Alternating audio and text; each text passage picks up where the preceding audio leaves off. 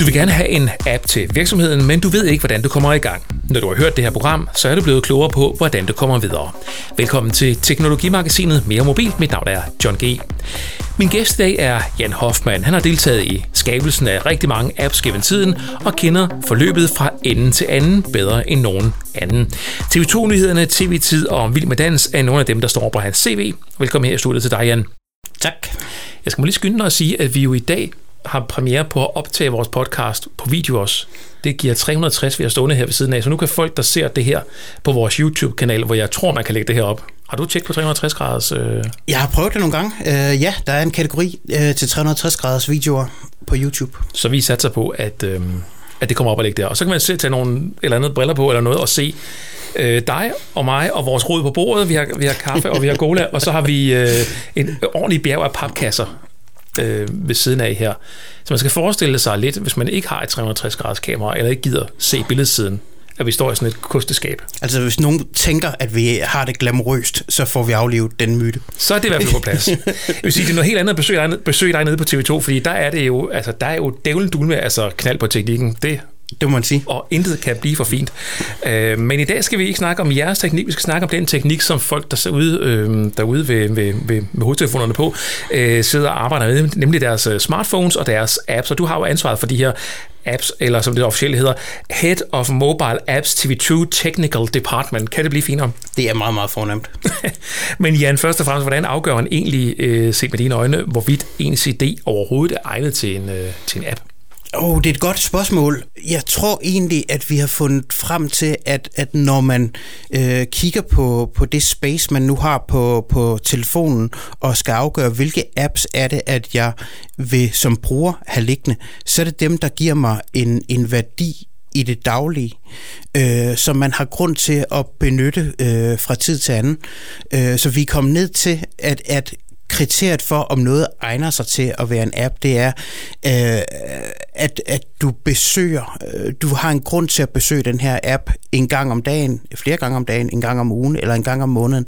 At man i hvert fald har stillet det spørgsmål, fordi hvis det er sådan en, en a once in a lifetime øh, app, øh, så er det måske ikke super relevant. Øh, hvis jeg skal tage et konkret eksempel på noget, hvor man lige tænkte umiddelbart, det er super smart at have som en app, så øh, havde vi en TV2 førstehjælps øh, app på et tidspunkt. Som gik ud på hvad? Ja, den var lavet i, i forbindelse med en øh, programrække, der hed Tak fordi du reddede mit liv, og så kunne man gå ind og se, hvad gør man, hvis en person har hjertestop, hvad gør man, hvis en person er ved at drukne, og, og alt muligt andet.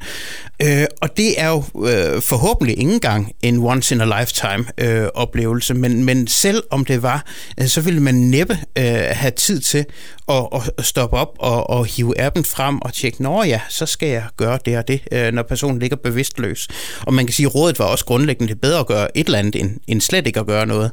Så det synes jeg var et eksempel på en app, der overhovedet ikke var velegnet, øh, og hvor man så kan sige, at i øjeblikket kører vi øh, OL i, i Rio, hvor vi dagligt øh, giver flere opdateringer til brugerne på, hvordan, hvornår danskerne er i kamp, hvordan det gik danskerne via pushbeskeder, så folk ja, flere gange om dagen i øjeblikket har en grund til at have vores TV2 Sport-app øh, installeret. Men har OL i Rio sin egen app?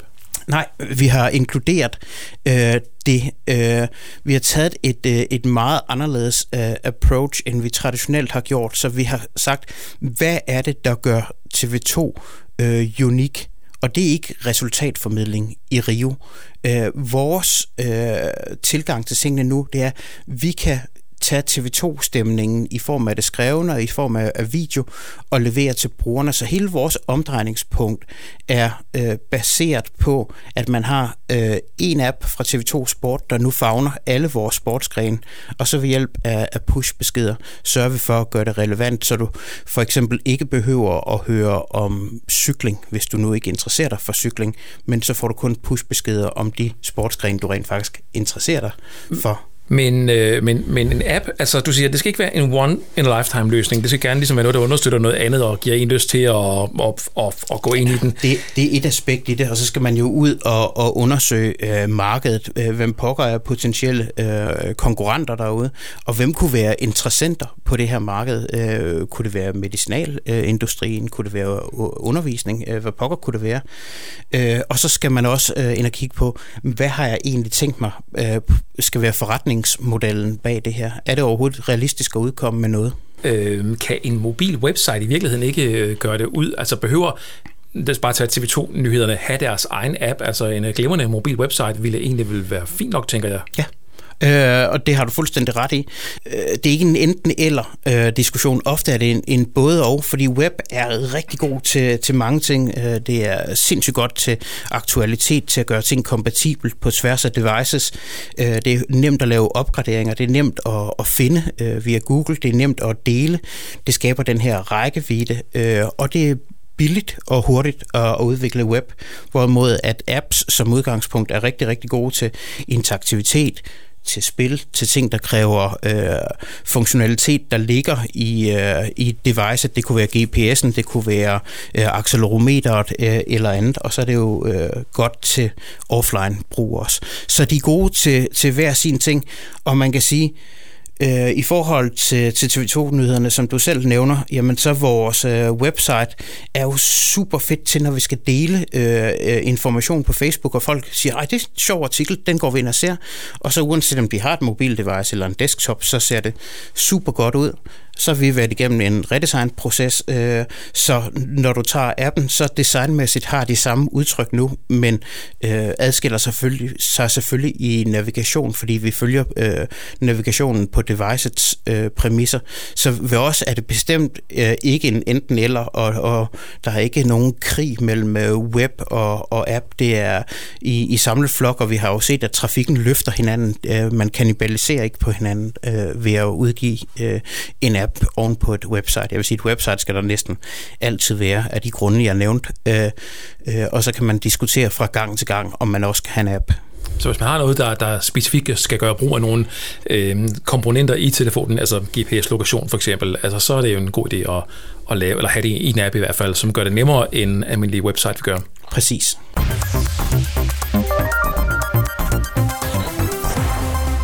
Hvad, hvad er de vigtigste forskelle at, at være opmærksom på i det her valg mellem de mobile websites og apps, hvis man står og skal vælge? For det handler vel også om en eller anden form for økonomisk diskussion. Det er jo ikke alle virksomheder eller private, der har så mange penge at gøre med, som, som du har i din afdeling. Jeg vil sige, de, de vigtigste forskelle, det er, at øh, på, på apps, der designer man til øh, operativsystemet. Altså, vi laver jo ikke den samme oplevelse på iOS og på Android, og for den sags skyld på, på Windows Phone dengang, øh, at der var noget, der hed det.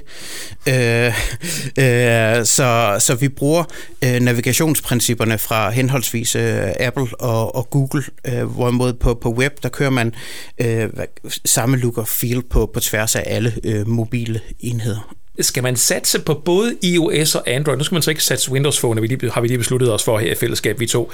Så er det altså iOS og Android. Altså, er det begge to, man kører, eller kan man godt nøjes med den ene øh, platform? Altså spørgsmålet øh, handler i ekstremt omfang om, hvilke markeder man skal ud på. Øh, skal du ud globalt, så er diskussionen nærmest irrelevant, fordi øh, på, på global skala har Android jo passeret øh, iOS for, for flere år siden. Øh, så, så hvis du skal ud globalt, og du mener, det er markedet, øh, så er der slet ingen tvivl om, at du skal øh, gå på begge platforme. I Danmark, det er jo et, et temperamentsspørgsmål og et økonomisk spørgsmål. Altså vi udvikler lige hurtigt til, til begge platforme nu, øh, men fordelingen hedder 75-25 i, i iOS øh, favør, øh, og, og det er ikke fordi, at der, der sker noget, noget massivt der, øh, men, men, øh, men Android fylder øh, hos os lige så meget, som, som iOS gør, både i antallet af, af udviklere og i versionshistorik, øh, og, og der er faktisk en en fed og en sund konkurrence mellem øh, udviklerne på at lave noget funktionalitet, som er specifikt for Android og specifikt for iOS. Så, så det er ikke sådan, fordi man har en Android-telefon her i iPhone-land, at man skal føle sig glemt? Nej, nej, nej, nej. Øh, tværtimod, så kommer de ofte øh, faktisk ud hurtigere, fordi vi jo ikke skal igennem en, øh, en godkendelsesproces, når vi skal på Google Play Store, hvorimod ved, ved Apple kan, kan godkendelsestiden variere øh, fra, fra en dag og så op til syv dage, uden man på forhånd ved, hvad det er. Og, og tror du, eller, eller er din oplevelse, at det, det er lettere at få et hit på, på iOS øh, end Android, i hvert fald her i Danmark? Ja, det tror jeg egentlig, at det er. Øh, der er et eller andet øh, i Apples algoritme for, hvordan du kommer op på, på hitlisterne, øh, der gør, at du bliver belønnet, hvis du er en ny app. Øh, og de har også deres øh, editorial team, eller hvad pokker det nu hedder i iTunes-land, som fremhæver en app fra tid til anden, og nogle gange så bliver du fremhævet som, som TV2, øh, og andre gange så bliver du fremhævet som, som uh, fuldstændig ukendt. Og jeg synes, det er en del af, det, øh, af charmen ved, uh, ved App Store'en, er, at du som ukendt uh, kan risikere at blive hævet frem i, i rampelyset. Men det kræver selvfølgelig, at du ikke er endnu en app, der kan det samme som tusind andre apps, at din app kan noget nyt. Øh, og det er jo så udfordringen, når der ligger to millioner øh, apps derude i App Store, og finde noget, der er unikt.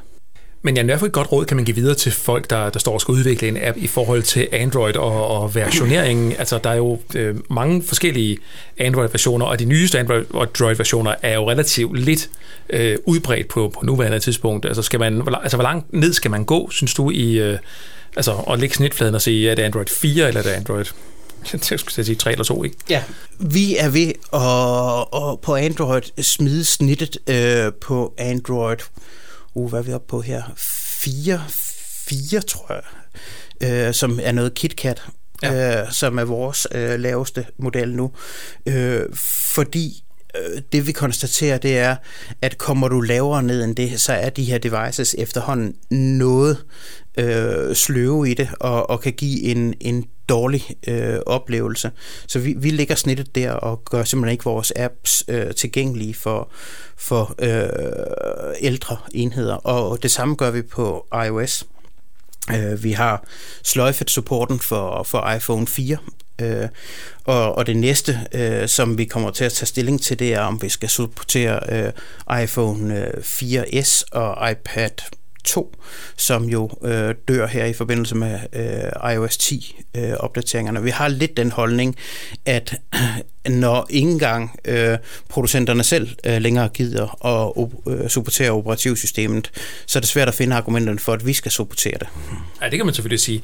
Men, men nu går udviklingen inden for mobilbranchen relativt øh, stærkt, kan man roligt sige. Vil det ikke være, når man nu går i gang med en app-udvikling, der er en relativt lang proces, kunne det ikke være fint at sige, ved du hvad, øh, vi, øh, vi ligger snittet i Android 6, øh, det det der, vi starter, og så alt andet, øh, 5 og 4 og 3 osv., det er bare ud fra starten af. For inden jeg bliver færdig med min app, så er øh, selv Android 6 jo blevet en, en gammel version. Jo, det, øh, hvis du har et, et, øh, et udviklingsforløb, for eksempel, der involverer noget, noget hardware, øh, du har en eller anden lille speciel boks, du skal ud og have lavet sammen med din, øh, din app, øh, gud må vide til hvad, det kunne være noget øh, monitorering af dit helbred, eller hvad pokker det nu kunne være. Øh, og du siger, at den hardware, den, som vi skal ud og have lavet, den ligger halvandet år ud i fremtiden, eller to år, eller tre år, så vil jeg afgjort gå op og sige Android 6 øh, med det samme. Så derfor så er det også, at, at øh, det afhænger fuldstændig af, hvilken øh, sammenhæng din app skal, skal indgå i, og hvor langt et udviklingsforløb du har. Øh, og så skal du træffe afgørelser på baggrund af det. Øh, og det leder jo tilbage til, til et af de der råd omkring, hvad pokker skal man gøre, når man, øh, når man udvikler øh, apps, hvilke værktøjer skal man benytte, og, og Øh, Øh, jeg vil sige, for, for vores vedkommende, øh, der har big data været alt. Øh, det vil sige, gå ud og, og få fat i et af de gratis statistiksystemer, der ligger derude. For eksempel Flory, øh, det er ikke super godt værktøj, men det fortæller trods alt, hvilke versioner af Android og iOS, at brugerne er på, hvilke devices de er på. Det giver dig noget viden. Øh, ring til nogen i, i markedet, der, der er villige til at, at, at dele de tal. Det er jo ikke, det er jo ikke hemmelige data. Øh, ikke for vores vedkommende i hvert fald. For nogen er det. Øh, men, men ikke for os. Øh, og, og så få indbygget øh, sådan noget crash reporting øh, i din app fra, fra starten af, selv når du er ude og, og snakke med beta-brugere, så alle crash bliver, bliver indrapporteret. Der findes øh, Crashlytics eksempelvis, som er, som er gratis også, øh, som giver en enorm værdi, og også fortæller, hvilke operativsystemer, der genererer det her crash, øh, om det er et specifikt device, der genererer et crash osv. Så, så det gode råd, det er i virkeligheden, når man, altså både før, men også når man har appen, og, og større for at være rimelig hård omkring en statistik, og følge med i, hvad, hvad pokker foregår der egentlig på den her app, og foregår der overhovedet noget? Ja.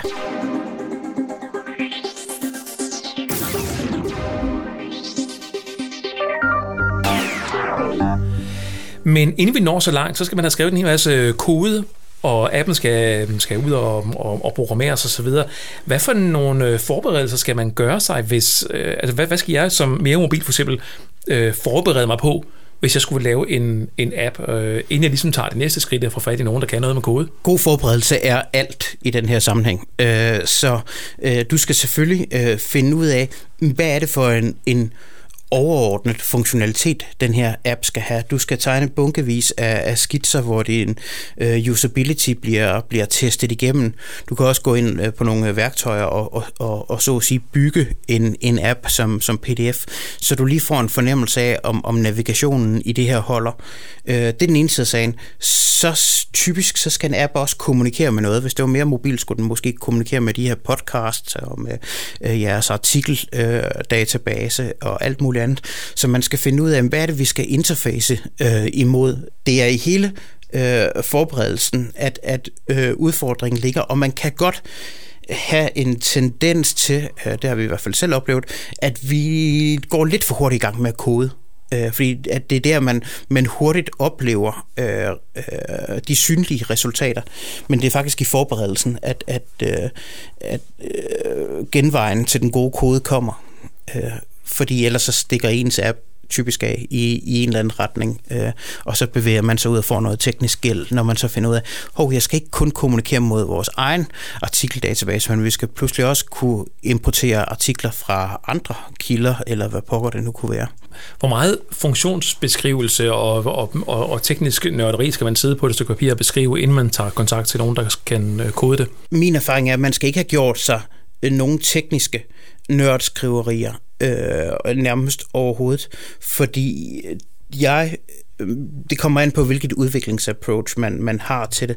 Men jeg foretrækker faktisk at, at have en flokke udviklere, som er i stand til at udfylde det tomrum, øh, der er mellem koden og, og de overordnede beskrivelser, så, så den her funktionalitet, der ligger, øh, og det øh, udviklingen bliver et, et, et forløb, hvor man har en dialog omkring øh, forskellige måder at løse problemet på. Jeg, jeg, jeg Øh, hader den løsning, hvor man afleverer en kravspecifikation på, på 100 sider, øh, brudt ned i, i mindste detaljer, og hvor man så kan sætte en, en udvikler enten i, i Danmark eller, eller i udlandet til at lave tjekmærker hele vejen ned igennem, og så sige færdig, så kan vi aflevere projektet. Det kommer der ikke, det kommer der ikke en god app ud på, på lang sigt, og, og med sikkerhed ikke noget, øh, hvad kan man sige, stolthed ved, ved løsningen. Det bliver bare en pølsefabrik.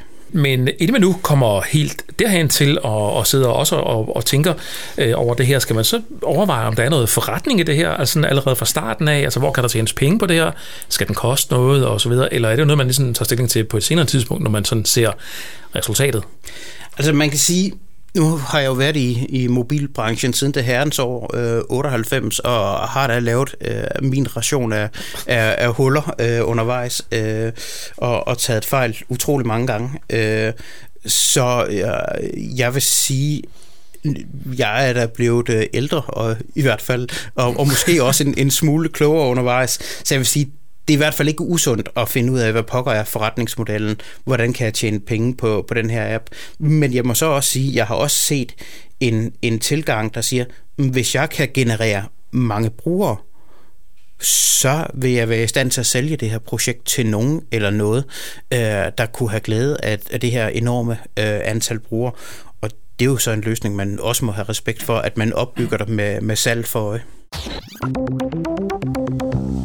Dagens gæst i Teknologimagasinet Mere Mobil er Jan Hoffmann. Han er chef for TV2's afdeling for udvikling af apps, og i dag der taler vi om, hvordan man udvikler sin egen app, og de problemstillinger, der kan være omkring udviklingen af en sådan, og hvilke overvejelser man skal gøre sig, inden man går i gang med et sådan projekt.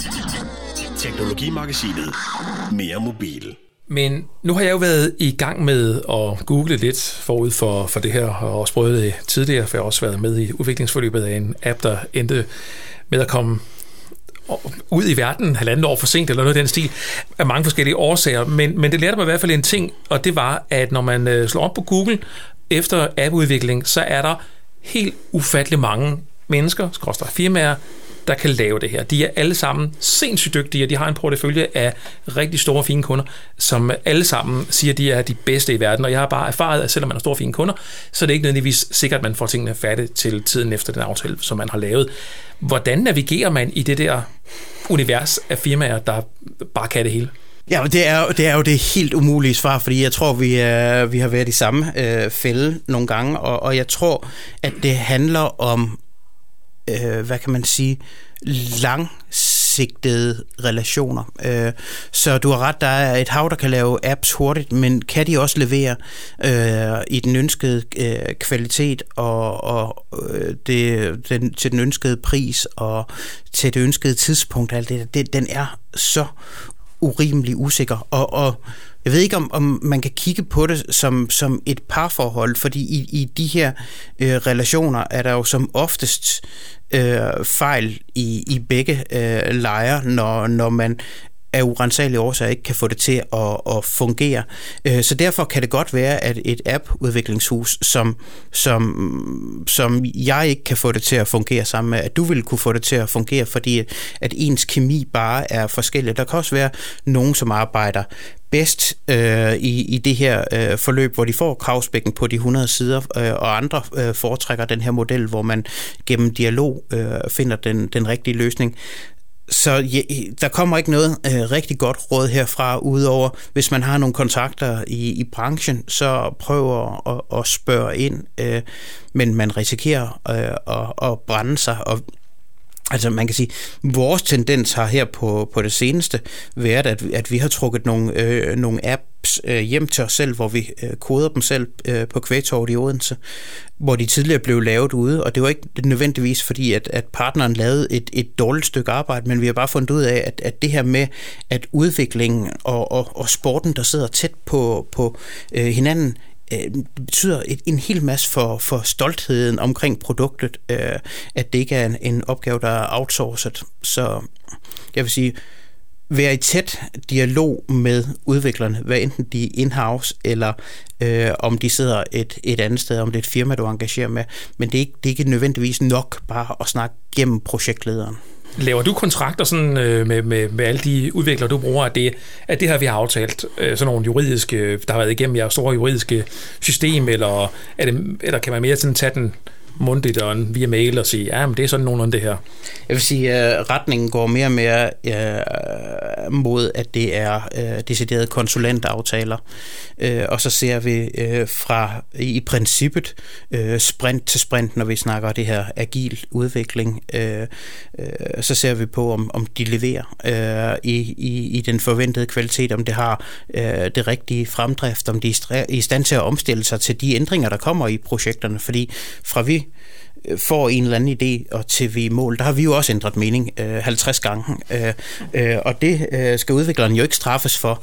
Øh, udvikleren skal, skal øh, derimod belønnes, hvis de er i stand til at, at, at ændre mindset og følge de her ændringer, som der uundgåeligt kommer i alle projekter. Så jeg vil sige, køre det som, som, øh, som om, at det var medarbejdere. Øh, betragt dem som medarbejdere i, i den periode, hvor de, hvor de laver øh, noget for jer.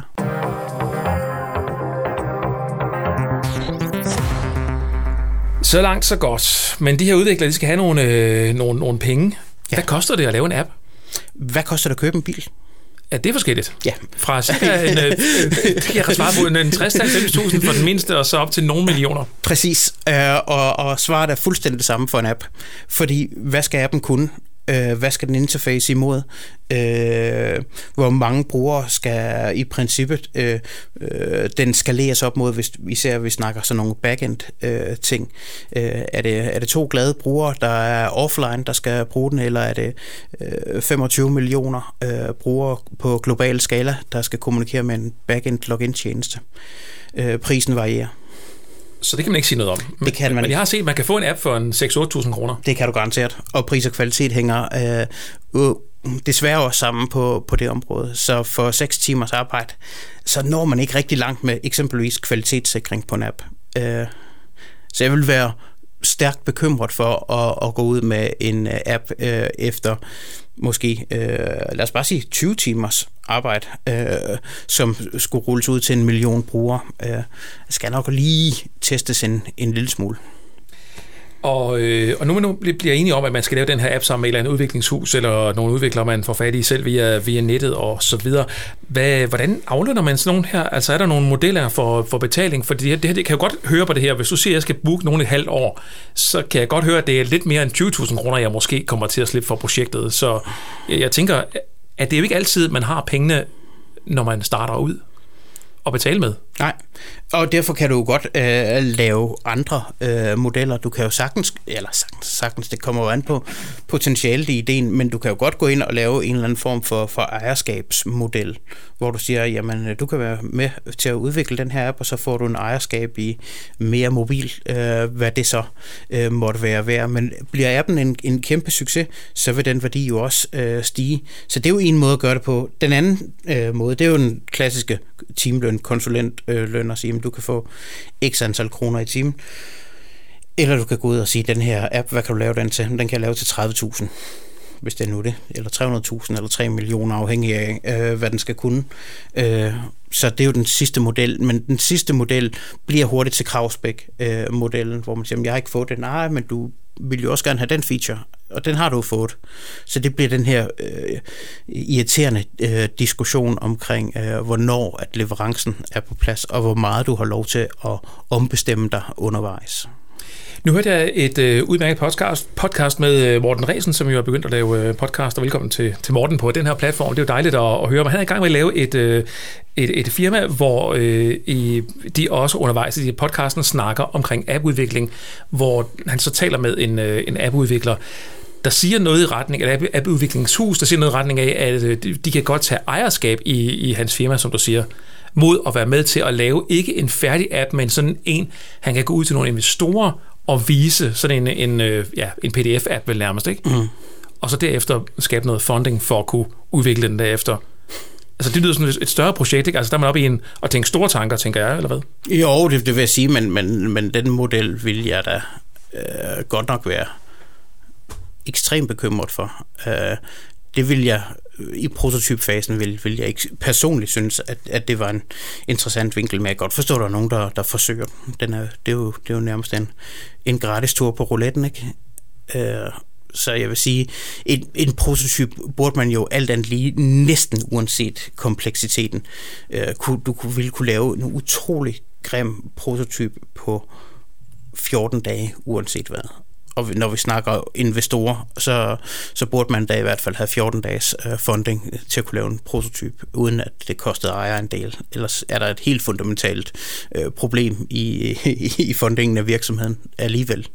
Nå, men, men som de siger i den her øh, i den episode, så kan man jo ikke gå ud, øh, det tror jeg i hvert fald ikke, man kan, eller det er min opfattelse, man kan jo ikke gå ud til nogle mennesker og sige, jeg har en idé til en app her, øh, I skal forresten lige lave en prototype for mig, øh, det får I øh, næste to måneder til at gøre. Øh, hvis den bliver hit, et hit, eller hvis jeg får den solgt, så, øh, og nogle investorer på, så får I nogle penge, ellers får I ikke nogen. Så skal de mennesker jo arbejde gratis. Nå ja, men, men det er det, jeg mener. Øh, når det er en prototyp, øh, så øh, først og fremmest synes jeg, to måneder er lang tid for en prototyp. Ah, bare eksempel. Jeg ved ja, ja, men, har men, ingen idé om, hvor lang tid det tager. Øh, men, øh, men, men jeg vil sige, at prototypen, den, den skal du klare øh, fundingen på øh, selv øh, som udgangspunkt. Øh, fordi den prototyp er hvis i bund og grund, så er det jo bare nogle dumme skærmbilleder et langt mm. stykke hen ad vejen. Ja, du er det altså en pdf. Ja, præcis. Den skal jo skrottes alligevel. Der er jo ikke noget af den kode, der kan genbruges til den rigtige app alligevel. Øh, så det er jo kun til, til demoformål. Så, så, så jeg vil sige, at ejerskabssnakken kommer først, når man snakker udvikling af det, af det rigtige produkt. Det, det er næsten lige så svært at finde ud af, hvordan man får finansieret den her app, som det er at finde nogen til at lave den. Ja, yeah. altså, der er mange modeller jo, for det i hvert fald. det er der. Det er der. Og det, og det synes jeg, det, det gode må så, råd må så være, at man skal sætte sig ned med sig selv og sit netværk og gøre sig nogle tanker om, hvordan kan man gøre det her, og, og hvad vil være den rigtige model for, for en selv. Fordi det, at øh, Morten Resen, Resen taler om, nemlig en, en ejerskabsmodel af nogle procenter i firmaet, for at gøre et stykke arbejde, er jo en model, der kan være rigtig for ham jo, men, men som for TV2 kunne være katastrofal, hvis man begynder at sælge ud af, det, af biksen bag om, øh, bag om linjerne. Det går jo heller ikke jo.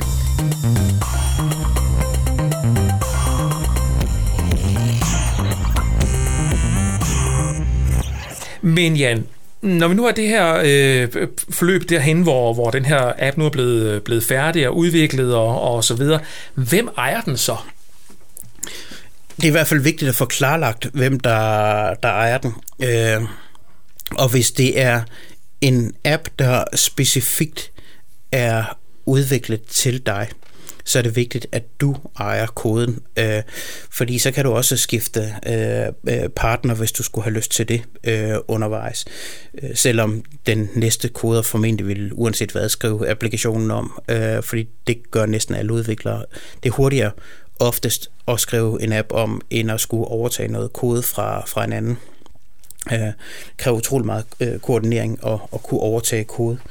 Øh, og operativsystemerne udvikler sig, så bare det, der kommer iOS 10 nu, det gør, at mange af vores apps er ved at blive omskrevet øh, i bund og grund fra, fra grunden. Men når man har styr på, på alle de her endpoints, der, der nu er, så videre, så, øh, så er det ikke noget, der egentlig er så kompliceret at omskrive en, øh, en app.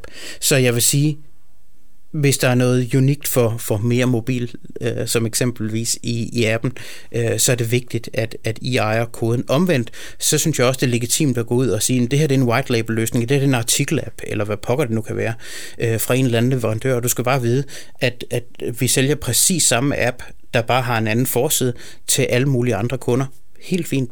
Øh, bare at, at aftalerne er, er klare omkring det. Dog vil jeg sige, at det er rigtig træls, hvis man oplever i Danmark, at, at samme app er solgt til 3, 4, 5, 6, 7 andre øh, huse, og de ligner hinanden til forveksling, og det bare er forsiden. Så man kunne måske godt gå ind og sige, jamen, hvis mere mobil kun er på det danske marked, så øh, vil vi gerne betinge os, at den her artikel-app kun bliver solgt til os i Danmark. Og så må I gerne sælge den til øh, mere handy i, i Tyskland og til øh, alle mulige andre. Øh, det, det er helt fint. Men øh, der kommer vi lidt ind på det her med, at øh, når nu appen den er, den er ude og, og kører via ejerskabet på plads, øh, så skal den jo hostes et eller andet sted og ligge på nogle server og noget værk. Og der har der tidligere oplevet i det projekt, jeg beskrev tidligere, at øh, der opdagede pludselig, at det kørte på udviklingshusets server, øh, og så havde jeg bare utrolig svært ved at få det flyttet over til noget, altså en anden platform ja. hos nogle andre. Ja, det er, det er sindssygt svært, fordi noget af det, der øh, skaber øh, hastighed øh, for nogle af de her leverandører, det er jo, at, at man øh, for eksempel lige øh, kører artiklerne ind igennem deres øh, øh content management systemer og databaser øh, i baggrunden, øh, fordi så kommer appen meget hurtigere ud. Men det betyder også, at når du så en dag står over for at skulle skifte leverandør, så hele den del skal du også have udskiftet med, med backenden. Så, øh, så det er vigtigt at, at have hvad kan man sige, noget teknisk øh, review ind over løsningerne i, i arkitektursnakken. Øh, øh, og, og måske kan det ovenikøbet betale sig at have en, øh, en person inde og lave review på, på koden og sige, er det her god kodepraksis, øh, der er anvendt, eller, eller er der for mange øh, mellemlag til, at, at du reelt ender i en situation, hvor du har fastlåst dig til en leverandør, uagtet at, at det ikke var det, du ville? Så det er ligesom at bygge et hus selv, at øh, det kan godt, at man har hyret et entreprenørfirma til at gå og bikse det her hus sammen, men man hyrer også lige en, øh, hvad hedder sådan en øh, byggesagkyndig konsulent ved siden af, at de går en gang imellem på byggepladsen og sparker til nogle bjælker og værker og kigger, at det bliver lavet rigtigt. Det er en sindssygt god analogi, det er fuldstændig det. Skal, skal det hele med fra starten af? Skal alle idéer implementeres øh, i, den, øh, i den app, som man nu er i gang med at lave? Vi har ofte øh, diskussioner. Jeg har tidligere arbejdet for Lego, og der var diskussionen bestemt ikke øh, mindre. Man kan sige, at på den ene side har man øh, Reid Hoffman fra, fra LinkedIn, øh, som siger, at hvis man ikke skammer sig over den første version, man lancerer, så er man lanceret for sent. Mm. Øh, og på den anden side har man øh, Lego, som jo har som, øh, som hvad kan man sige, øh, politik, at øh, det bedste er ikke for godt underforstået, når det handler om børn. Øh, så der skal det hele være øh, super perfekt. Og det handler om at finde den rigtige balance indimellem. Jeg vil sige, kommer man med en helt ny app, som ikke har nogen brugere i forvejen, så er jeg over i, i LinkedIn-filosofien øh, med, at, at man skal bare få det på markedet i en tidlig version, se om brugerne vil have det, træk stikket, hvis de ikke vil have det, øh, udvikle i den retning, som brugerne øh, snakker om, at, at de kunne tænke sig, hvis det ellers er forenligt med strategien for, for virksomheden og appen øh, i øvrigt. På den anden side, hvis man øh, er ude og, og opdaterer en app, som øh, måske har 5 millioner brugere, øh, så skal man øh, nok lige gøre sig en, en smule øh, umage i at, at få kontrolleret på, på øh, langt flere devices, og, og der er kun det bedste øh, godt nok, fordi brugerne, der ligger jo en enorm, øh, synes jeg, forpligtelse i at, at levere til brugerne, fordi brugeren har trods alt gået det store skridt at installere en app på sin meget, meget øh, personlige enhed, øh, og den oplevelse skal være god. Så, så selv ved TV2 øh, er vi jo gået fra at have den her enormt beta tilgang til tingene, hvor vi bare prøvede nogle ting af. Men når vi går ud og, og prøver nu øh, på sporten og på vejret og på tv-tid og på, på nyhederne, så er det ikke noget, hvor vi bare lige fra den ene dag til den anden uploader noget og lige prøver noget af. Øh, der har vi det haft igennem øh, vores øh, testafdeling og, og, og alt muligt andet. Øh, og flere udviklere har kigget på, på koden. Øh, og stadigvæk kan der opstå fejl, men ikke forhåbentlig ikke øh, kæmpe graverende fejl, men, men selv det kan ske, det er en app, øh, og, og det er øh, dynamisk indhold i, i, i baggrunden. Så, øh, men jeg vil sige, kom du som ny virksomhed, skulle ud og prøve noget, og der ikke stod øh, noget sikkerhed på spil, øh, enten i privatlivsform øh, øh med at eksponere data, eller øh, at det var en app, der hvad kan man sige, havde noget øh, helbreds øh, øh, indflydelse, så ville jeg have en enorm beta-agtig øh, tilgang til det og få prøvet noget af. Hvornår kan man øh, betragte ens app som værende færdig? Slut. Aldrig. øh, nej, det er, det er uh, ongoing. Uh, jeg vil sige, det store arbejde starter næsten, når, når du lancerer, uh, og der tror jeg, vi adskiller os rigtig meget fra, fra web. Men det her med løbende at, at følge med i, øh, om der er nye operativsystemer, nye devices, der får, øh, forårsager crashes, og er der ny funktionalitet, som brugerne øh, øh, efterspørger, eller som virksomheden selv efterspørger, øh, så, så produktet er, er levende, og, og jeg nu har jeg været ude og læse øh, analyser af det, men jeg skulle lige til at sige, måske er det bare mig, der er mærkelig, men det er det det er også mig, der er mærkelig. Øh, men, øh, men det her med, at der kommer øh, app-opdateringer, øh, til din telefon. Øh, det øh, gør brugerne glade. Øh, de kan mærke, at, at det er et produkt, der bliver vedligeholdt øh, og giver en, en grund til, at du fortsat ønsker at have den app liggende på telefonen. Altså, jeg fatter systematisk mistanke, hvis jeg går ind i App Store og ser, at den her app er sidst opdateret i 2012 hvis ikke engang de gider at, at, at røre den med en ildtank fra, fra udviklerens øh, side. Hvorfor skulle jeg så? Vi er, vi er ude i, at det her det er ikke bare at få en idé, og så øh, udvikle om, om online og forretningsstrategi på plads. Bum, så kører det. Det er nærmest sådan en helt lille virksomhed, man er nødt til at lave omkring ens app, nærmest. Ja. Nu nåede den her snak, snak jo rigtig langt omkring, og også takket være vores Gear 360-test, som ikke gik så godt. Ja. Øh, Jan, er der her til sidst øh, nogle øh, do's, do's and don'ts, som det så fint hedder inden for det her, øh, som er værd lige at overveje, inden man sådan øh, går, går i gang, eller, eller ikke går i gang? Jeg vil sige, at først og fremmest, og det er faktisk en Lego-ting, ærlighed. Vær klar i spyttet. Lego udmærker sig ved ikke at vide noget om brugerne det er en ærlig app. Børnene bliver lukket ind i et, i et trygt univers, uanset hvilken Lego-app man har. Så ærlighed i kommunikation. er ikke forsøg at opnå nogle permissions, som er sådan lidt, lidt flosset i kanten. Og så vil jeg sige, crash reporting, øh, fordi en app, der crasher, er bare øh, irriterende og bliver slettet. Øh, så sørg for at have styr på det, og det kan man øh, jo gratis, øh, i hvert fald få information om, så koster det selvfølgelig nogle penge at få rettet op på det. Mm. Øh, og så løbende opdateringer, det er, det er tre af de er super øh, vigtige ting. Og, og på skal ikke-siden, øh, så vil jeg sige, pas på irriterende push notifications øh, nogen, der ikke giver værdi for forbrugeren. Så kan man diskutere, om, om virksomhed som TV2 ramper den rigtigt med, med uh, breaking news og alt muligt andet. Øh, men der er gjort nogle klare overvejelser, inden der bliver øh, sendt noget ud. Og, og hvis man kigger over mod øh, spilverdenen øh, eksempelvis, øh, så ved jeg da trods alt, øh, at der er eksempler på rigtig mange børneapps, der bliver slettet på grund af irriterende push notifications på, på forældrenes øh, tablet hjemme på, på, på bordet.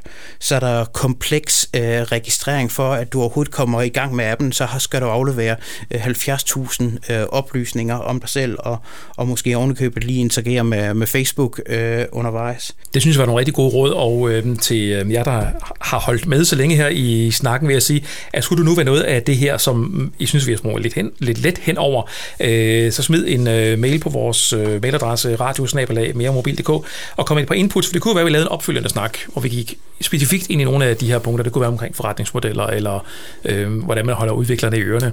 Og så kunne det måske være, at vi skulle tage ned til dig, og så kigge på nogle af dine udviklere. Ja, meget gerne. I er meget velkomne. Jan Hoffmann fra TV2, som er i øh, den høje person af Head of Mobile Apps TV2 Technical Department, eller bare ham med ansvaret for apps. Præcis. Tak fordi du kom. Tak. Som det fremgik af snakken her med Jan Hoffmann fra TV2, så er der rigtig mange aspekter at tage højde for, hvis man skal udvikle en app. Du kan på meremobil.dk-podcast finde en artikel omkring den her udsendelse, hvor vi også har listet nogle af de vigtigste punkter op, så du har lidt at følge og holde dig til, hvis du er i gang med en appudvikling og lige har brug for et par punkter at vende tilbage til og læse op på endnu en gang.